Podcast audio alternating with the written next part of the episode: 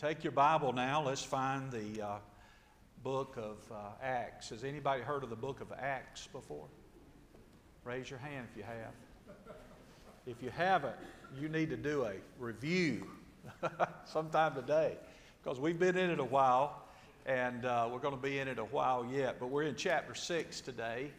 You say, wait a minute, preacher. You preached from chapter six and seven on Wednesday night.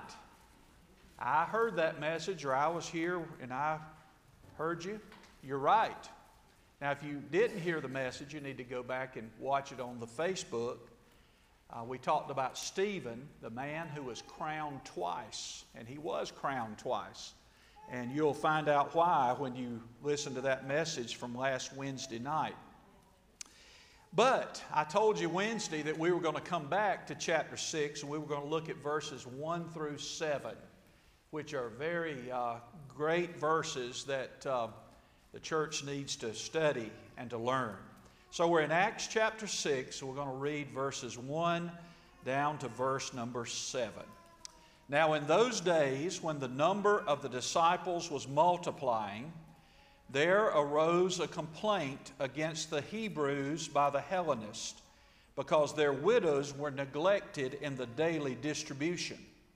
Then the twelve, that's the twelve apostles, then the twelve summoned the multitude of the disciples and said, It is not desirable that we should leave the word of God and serve tables.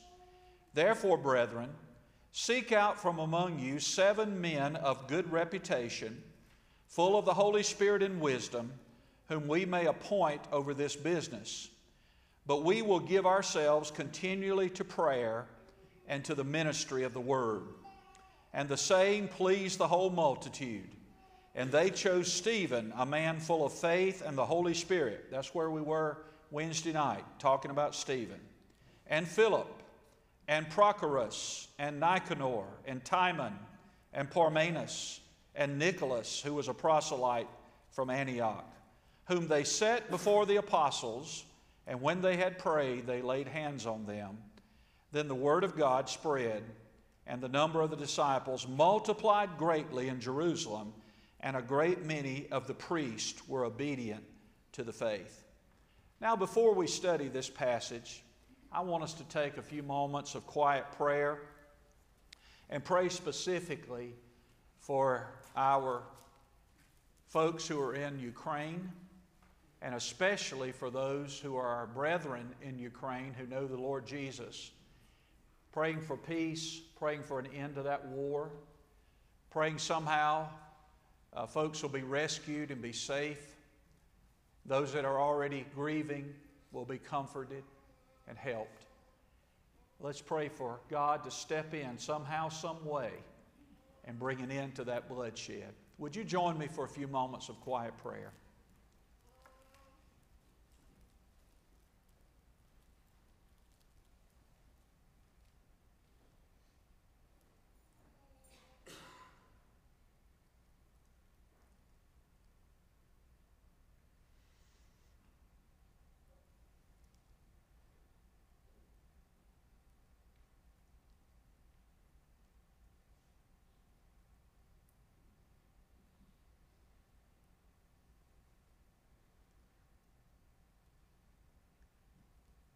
And now, Lord Jesus, you are the Prince of Peace.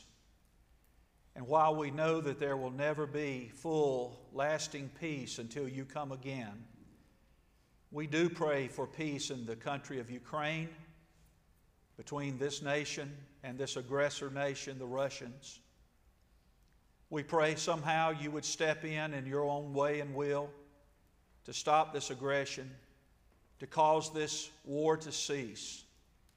Lord, that there would be no more bloodshed, no more loss of life, no more hurt or pain.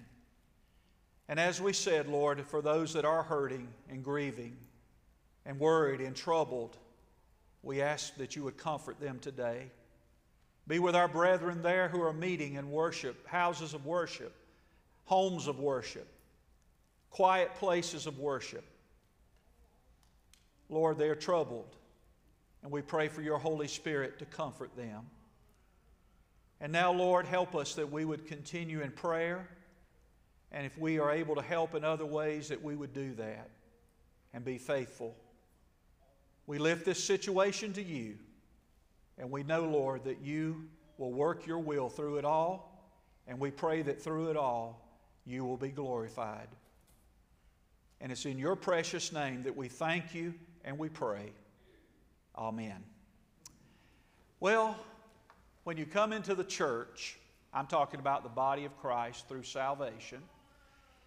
Sometimes you think of it like a buffet line. Now, you know, leave it to the preacher. He's going to bring a food illustration into this. But you go into a cafeteria where there's a buffet line and you've just gotten saved, so to speak, and you say, well, I think I'll take a little bit of that uh, worship over there. I like worship. Put some of that on my plate. I believe I'll take a little bit of fellowship. Oh, I really like fellowship. Give me two servings of fellowship. And then you go on down, prayer. Oh, yes, put some prayer on there. In fact, add a little extra because I want to share it with my family.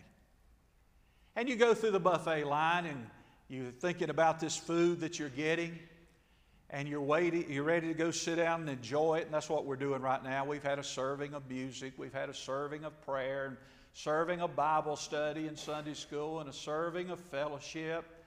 And uh, now you're going to get a, a flank steak. Pray that it'll be a ribeye, but it might be flank steak. So just hold on, okay? But you go to your table and, and you enjoy the meal, but then you're looking around and you see the manager of the restaurant. He says, come up here. And you go walking up there and he says, now when you finish your meal, I've got something just as good as what you've just had and you're going to like it. You say, okay. You go back, you finish up that meal, you wipe your mouth, you go back to the manager and he's holding an apron and some gloves. And he says, now I want you serving in the serving line. Well, listen, that's how it is when you come to know the Lord. Oh, it's sweet. It tastes good. It's wonderful. And then the Lord says, but you're saved to serve. So we're going to talk today about getting in the serving line, okay? Let's get in the serving line. Now I want you to look at the early church, first church here, first century Jerusalem. And uh, they are, they are having, first of all, some growing pains. Growing pains. I mean, this church is growing. Their numbers are growing. You remember the number? Well, Jesus called twelve, and by the time you get to the upper room in Acts chapter one, there are one hundred twenty of them. Pretty good growth, isn't it? And then you go to Pentecost chapter two, three thousand get saved and are added to the church. So you got three thousand one hundred twenty. And then the last verse of chapter two says, and the Lord kept adding daily those that were getting saved. And then you go over to chapter four and five and you read where five thousand got saved. And that could have been just the men because it said five thousand men.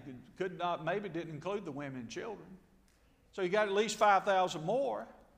And the Lord keeps adding. And the Bible says in verse number one, the number of the disciples was multiplying.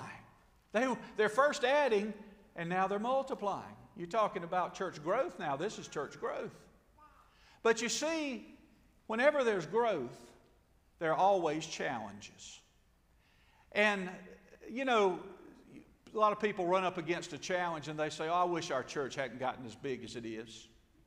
I've heard people say that before. Our church has just gotten too big. Shame on you for saying that. Because you see, we're either going to evangelize or we're going to fossilize. Those are the only options. We can look all around the landscape and see these churches that like it the way it is, the size it is, our little club, our little country club, and all they're doing is saying, we're just a dinosaur waiting to fossilize. That's all they're doing. And they're slowly dying. Well, they had a growth problem, or a growth power that was going on, but there is a glaring neglect that's going on here. Something's happening in the body that needs to be addressed. And somebody comes to the apostles and said, listen, I've heard some complaining. There it is, verse number one, that the Hellenists are not getting served and the Hebrews are. Now let me explain what the Hellenists and the Hebrews are. This church is predominantly a Jewish congregation, a Hebrew congregation. The Hebrews here are the Hebrew widows. They've been here all their life. They've been in Jerusalem all their life. They got saved, and now they're just Christ, Jewish Christians. But they're home folk. They grew up there. The Hellenists are the folks from out of town. The Hellenists are the people who've lived in other parts of the Roman Empire. They are Jewish, but they've lived in other parts of the Roman Empire, and they talk the Greek language instead of the Hebrew language. They may dress something like the Greeks. They have customs like the Greeks, and they've moved in. Now, maybe they came at Pentecost, got saved, decided to stay. Maybe they just are moving into Jerusalem. It's a big city. Like a lot of big cities are growing. Maybe they're just moving in. But they've gotten united with this church, and word is out that the home folk are getting served, the widows, but the out, out-of-towners are not getting served. And the Bible says, and they complained. Now, if you're reading from the King James, the King James says they murmured. I really like that word better because it sounds like what the word means. You know what the word means literally? They grumbled in a low tone. You know, they're not taking care of, they're taking care of them. They're not taking care of, look at that. They're not, they're grumbling in a low term, tone. Now, let me give you some thoughts about grumbling and about murmuring. The Bible says in, in the Scripture, the Bible tells us, Philippians two fourteen, that Christians are not to grumble and complain. It just says don't do it. And if you go read First Corinthians chapter ten, verses seven through ten, you find out that God associates murmurers, complainers, with idolaters and sexually immoral people. That's who He lumps them in with. And He says in First Corinthians chapter ten that God destroyed a whole group of them one time as they were going through the wilderness. Read about that in the Old Testament. Because they grumbled and complained all the time to Moses and Aaron. God dealt with them. And you know, God will deal with them today. We wish that He'd do it a little quicker sometimes, but He'll, he'll deal with them today. Now you say, wait a minute, preacher, I've got a legitimate complaint. That's, that's different. A legitimate complaint says, here's a problem. Now, let's try to fix it, and I want to be a part of the fix. That's a legitimate complaint. A grumbler, a murmurer, is just somebody just has a reason to complain or think they do, and they just enjoy doing it. They want to cause friction. So this was what was happening here in the church. By the way, anything that moves forward has friction. Your car that got you to church this morning had friction going on in the engine even as it was moving forward. If there's no friction, watch out. That's a sign that the thing's not moving. It's not working. It's, something's not happening. So they have to address this problem. But I want to remind you this morning that problems very often have within them possibilities. And they often have within them opportunities that we've never thought of. I mean, just, just think about that. Now, sometimes when a problem comes up, we want to sweep it under the rug, or we want to just pretend it's not there. We want to say, oh, I wish they wouldn't bother me with that. But look and say, God, what is the possibility here for me? There are always possibilities. I heard about a man who was walking down the road, and he had a pig under one arm, and he had a basket under the other arm with a chicken in it. And he saw this young lady out working in her flower bed, so he stopped and he said, ma'am, I need to ask some help. How do I get to the county fair? And she said, well, you go on down this road like you're going about a half a mile, you turn to the left, and about another half a mile down there is the county fair. She said, in fact, if you were to draw a straight line from behind my house across those woods there, as the bird flies, that's where the county fair is. He said, so it's on the other side of the woods? She said, yes. He said, would you show me how to get through the woods? She said, I'm not going to walk through those woods with you. You might try to kiss me. He said, ma'am. He said, I've got a pig under one arm and a basket with a chicken under the other arm. How could I kiss you? She said, well, you could put the chicken on the ground and put the basket over it, and I'll hold the pig. Now listen. There are possibilities, possibilities in every problem if you're open to them. I had a, I had a preacher friend in Anderson who used to say, I don't have any problems. All I have is possibilities. And he said to me one day, and today I've got a lot of possibilities going on. Sometimes it's like that in the church. But listen, we need to step back and say, now what would God have us to do? And that's what these apostles did. They have growing pains, but now they're making plans. Now look at the plans once again. When they brought this to the apostles, they said in verse number two that the apostles called the disciples, in other words, called the church together, and said it's not desirable that we should leave the word of God and serve tables. Therefore, brethren, seek out from among you seven men of good reputation, full of the Holy Spirit and wisdom, that we may appoint over this business, and we will give ourselves continually to prayer and to the word. Now, the apostles realized uh, two things that we need to realize today, that the church is first an organism, and then it's an organization. And it takes both to go forward. Now, some churches are all organism. That means they're alive. An organism is something that's alive. It's a living thing. And I've been in some churches that had a lot of organism going on. They, they, they just, a lot of life. And I like that. I like it when you amen. I like it when you raise your hands. I like it when somebody says, praise the Lord. I mean, when somebody just sings with joy on their face and, you know, praising the Lord. I like that. Don't you like that? I've been in some churches that were all organization, and that's a good thing. But that's all they were. They were organized death is what they were. You see, but it takes both. You've got to be alive. We've got to have some organization. Well, the apostles knew the church was alive because it was growing. And they said, we've got to get this thing organized. But notice how they did it. They did it by priorities. The apostles said, listen, we need somebody to take care of these widows, to serve these tables where the widows are being fed. And the implication is they had left the preaching and teaching of the Word of God to go and serve the tables. And they said, listen, this is not what we're called to do. We're called to study, to pray, to preach, to prepare, to serve the Word of God. We need somebody who's going to take the tables and feed the widows. Now, the apostles weren't saying we're too good for that. I told you before, any, anybody who, who is uh, uh, too big for a little job is too little for a big job. The apostles weren't saying that they weren't willing to do some of that. What they were saying was there's a thing called priorities. Priorities. Now, I heard about this couple that was at the airport getting ready to go to Europe on an extended vacation. They were waiting to check their baggages, baggage in.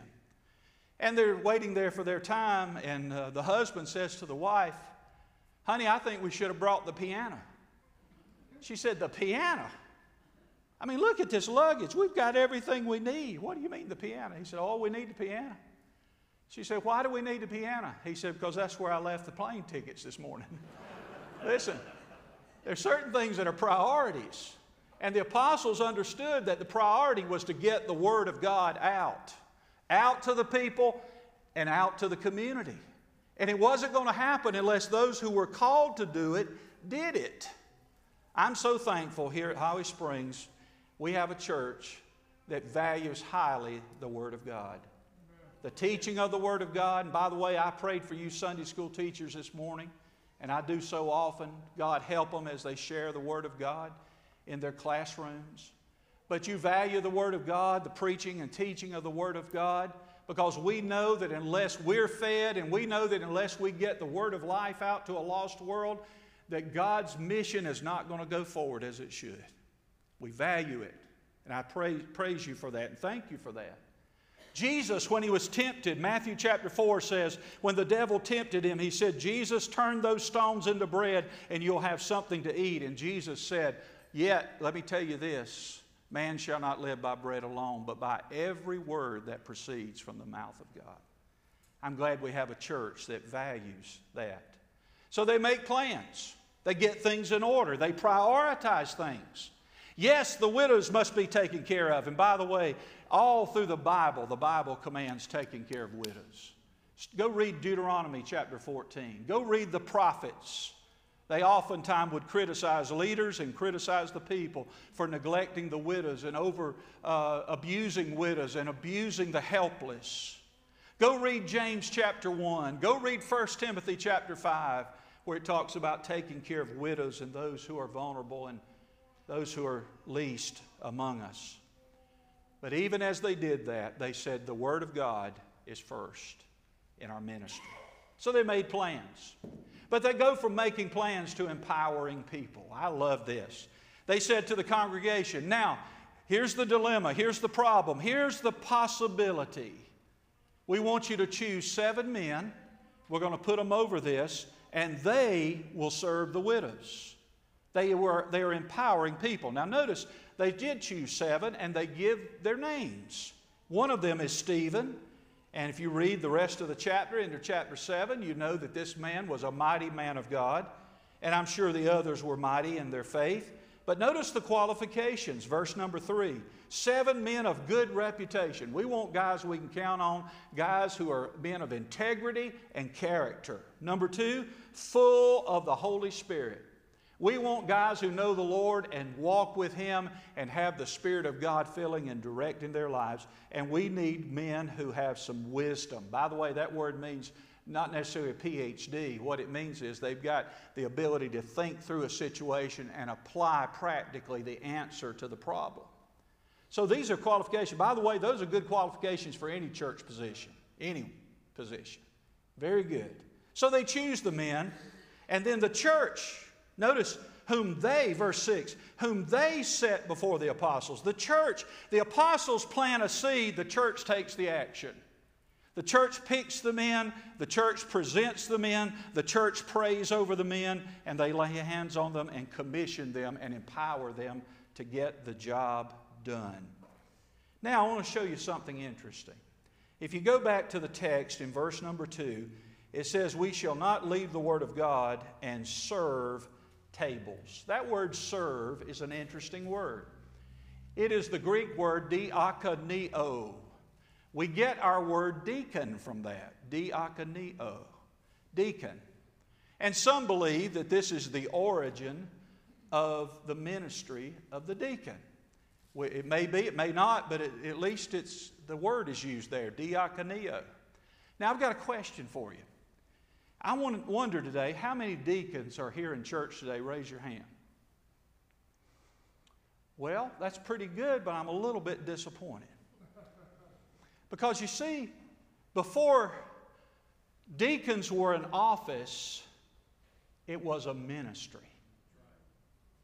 A ministry. You say, wait a minute, what are you saying? Before the church ever said, we're going to elect deacons and make them a committee and let them do this or whatever they do, it was a, it was a ministry. You see, you know how you read this in the Greek? The apostles said, we will not leave the word of God to deacon the tables, to serve the tables. And if I'm understanding this correctly, while they chose seven men, and if the word deacon means ministry before it means an office, that means that anybody can be a deacon if you're saved. That means you young people can be deacons. That means you women can be deacons. That means you older folks can be deacons.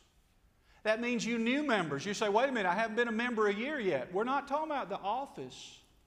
We're talking about the ministry. You can be a deacon right now. Now I want to ask you a question. How many deacons are here? All right, some of you are about to get it.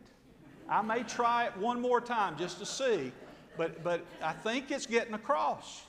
Before it was an office, it was a ministry, and even after it's an office, it's still a ministry.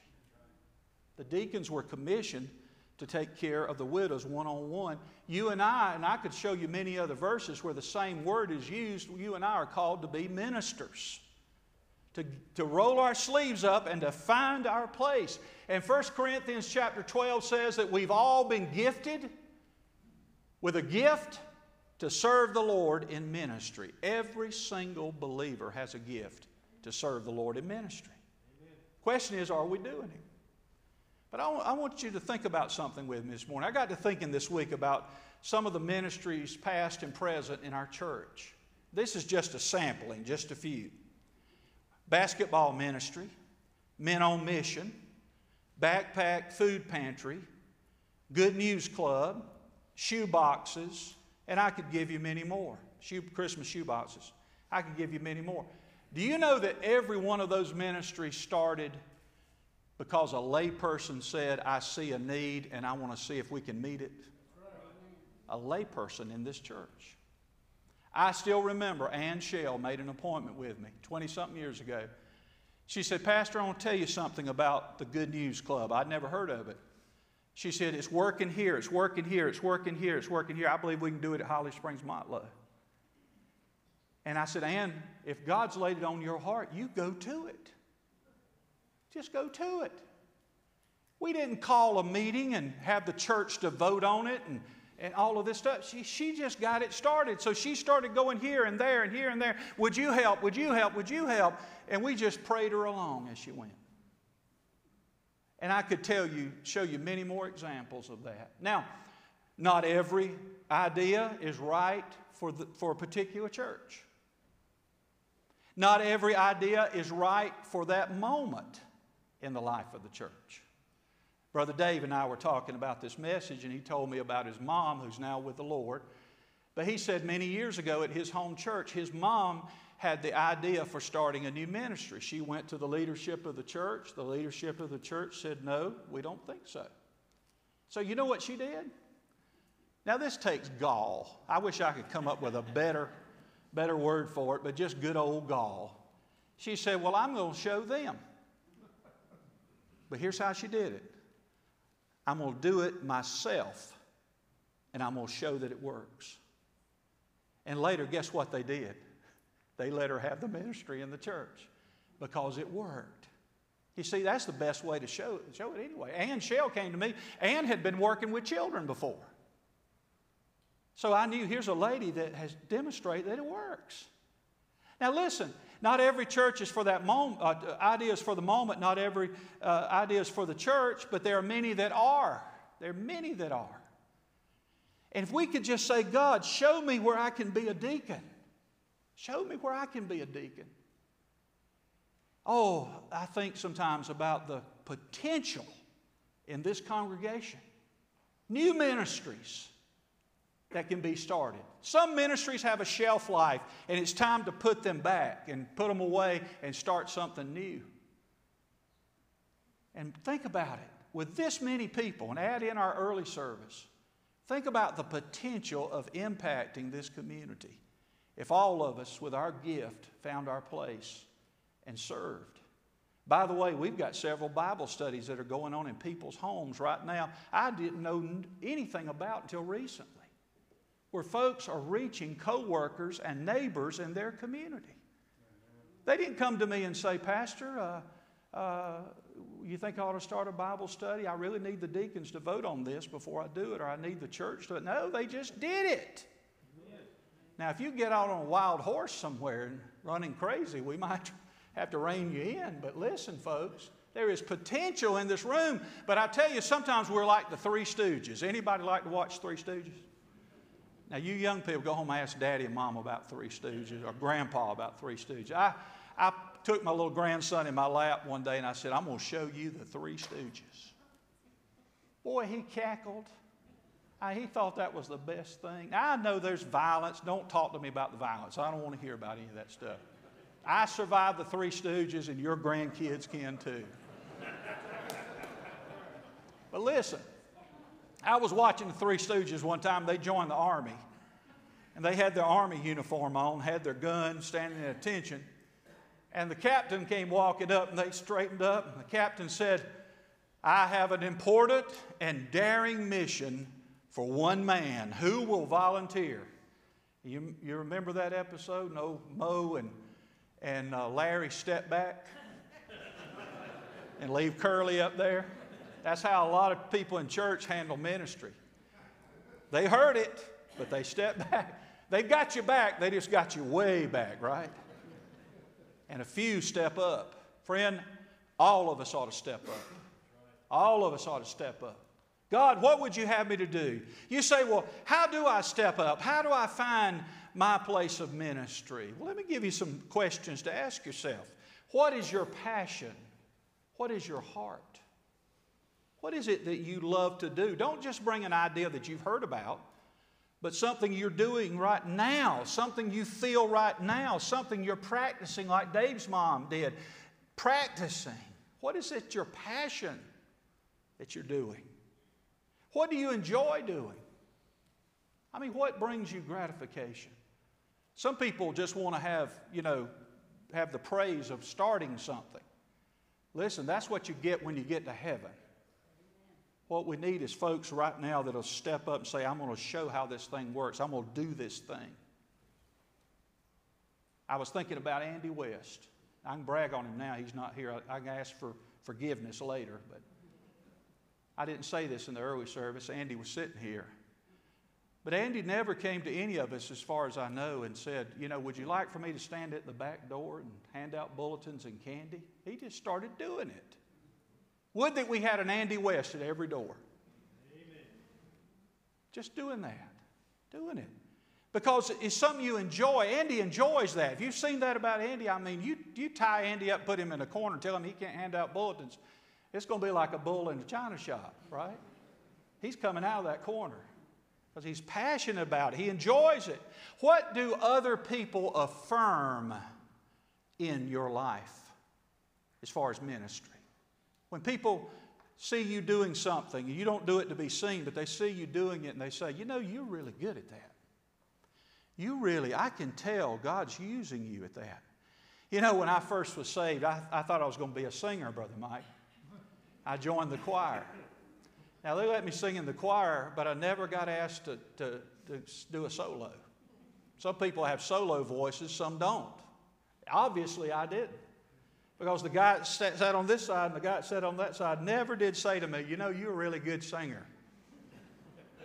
Never. Then I tried working with, with children and youth, even signed up for a three-month stint in a church as a, in a paid position.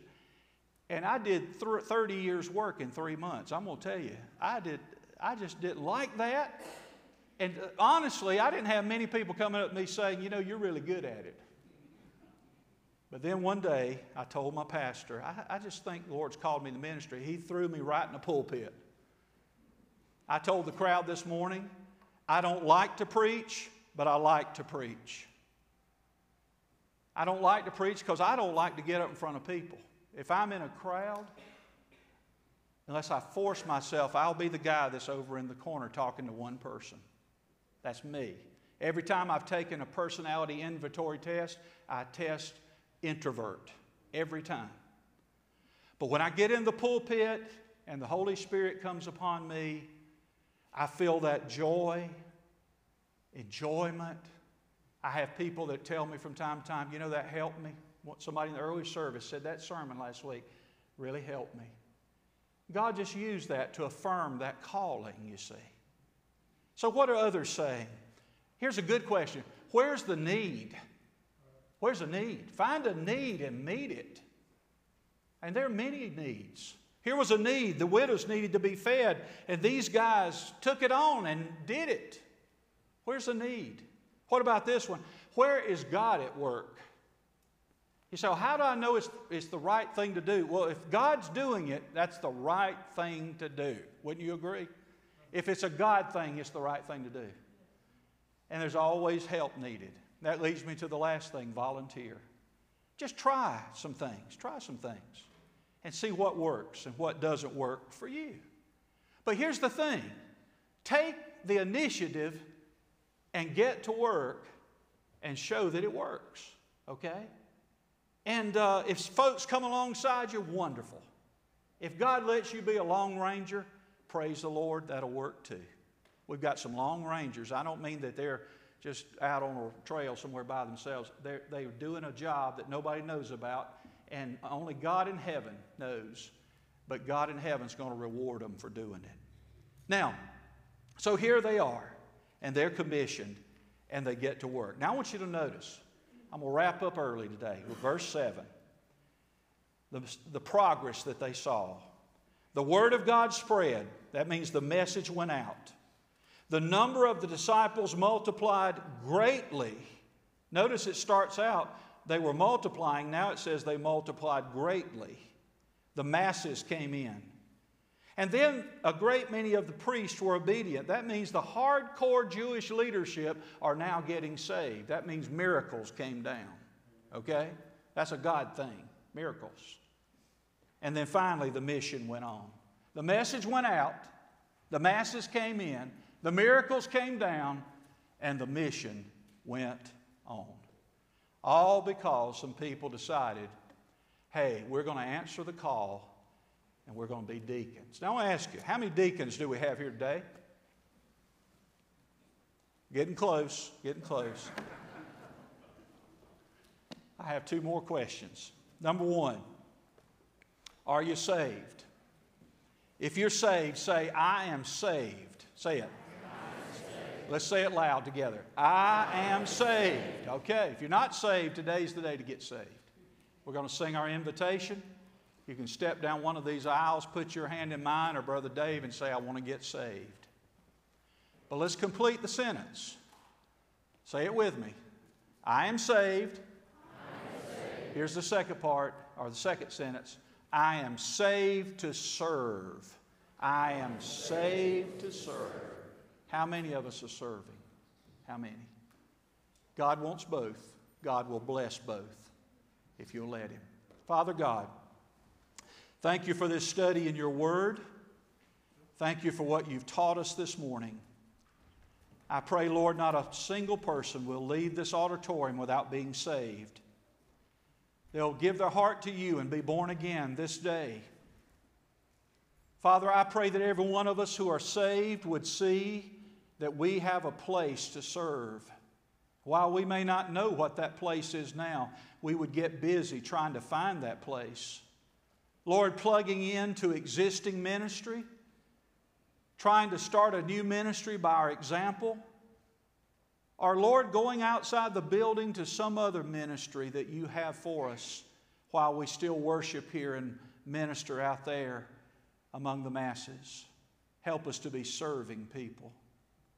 And now, Lord, I pray for those who have other decisions, who need prayer, who have a burden on their heart, who need wisdom or guidance and need to come and kneel or pray with me or Dave. Lord, who feel led to join this church, to make their profession of faith and get baptized, to move their letter to, from another church to this one. Help them today as we sing in your precious name. Amen.